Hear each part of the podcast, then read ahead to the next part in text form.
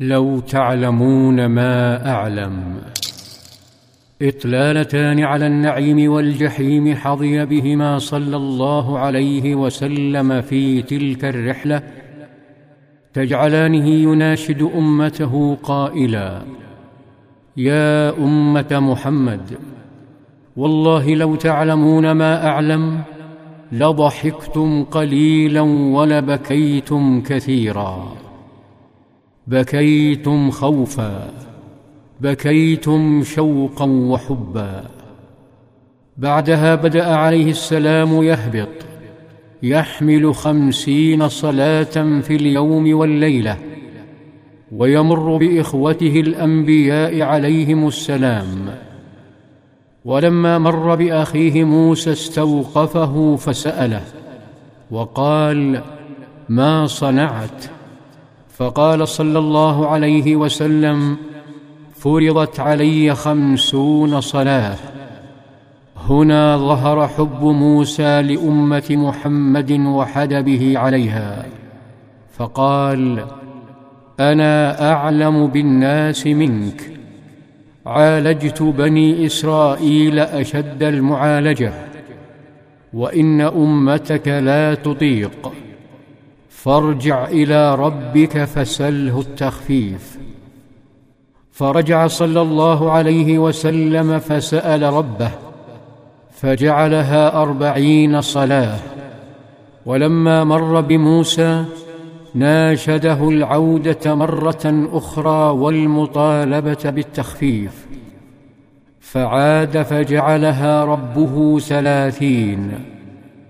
وهكذا يتردد بين الملأ الأعلى وبين موسى حتى جعلها الله خمس صلوات. فطلب موسى عليه السلام منه العودة فاعتذر صلى الله عليه وسلم وقال سألت ربي حتى استحييت ولكن أرضى وأسلم. ثم ودع أخاه موسى. وبعيد مغادرته سمع الوحي يقول له أمضيت فريضتي وخففت عن عبادي وأجزي الحسنة عشرا. ثم فتحت له بقية أبواب السماء فنزل منها نحو الشام نحو بيت المقدس بسرعة لا تنتمي لعالم الأرض. سرعة لا يشعر بها ولا يمكن رصدها.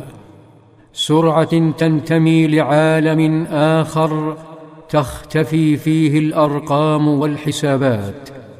حتى وجد نفسه بجوار المسجد الأقصى. فتوجه نحو بابه ليجد المفاجأة السارة داخله.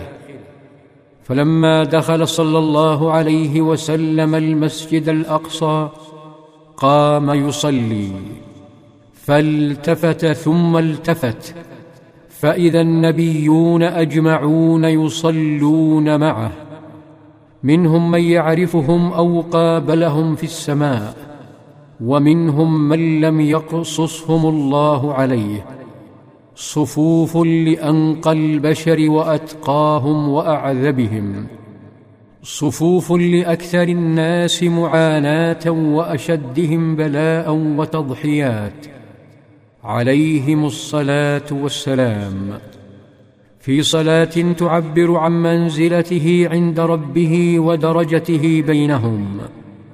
وبعد الصلاة التف البعض منهم حوله. فجرى حوار حول أكثر ما يشغل أمم الأنبياء. جرى حوار حول الساعة وأمور أخرى كالدجال ويأجوج ومأجوج. هنا سكت كل الأنبياء واعتذروا. وهنا يقول صلى الله عليه وسلم لقيت ليلة أسري بي إبراهيم وموسى وعيسى عليهم السلام. فتذاكروا أمر الساعة فردوا أمرهم إلى إبراهيم فقال إبراهيم لا علم لي بها فردوا الأمر إلى موسى عليه السلام فقال لا علم لي بها فردوا الأمر إلى عيسى عليه السلام وسألوه عنها هنا تحدث عيسى. تحدث النبي الذي سيواجه الدجال بصفته قائدا من أمة محمد وسيعاني من همجية يأجوج ومأجوج ومجازرهم فأخبرهم أن موعد الساعة بالتحديد ووجبتها لا يعلمها أحد إلا الله. لكن الله أوحى له بأحداث تقع قبيل الساعة يكون طرفا فاعلا فيها. فما الذي قاله عيسى عليه السلام؟ في ظلال في ظلال السيرة.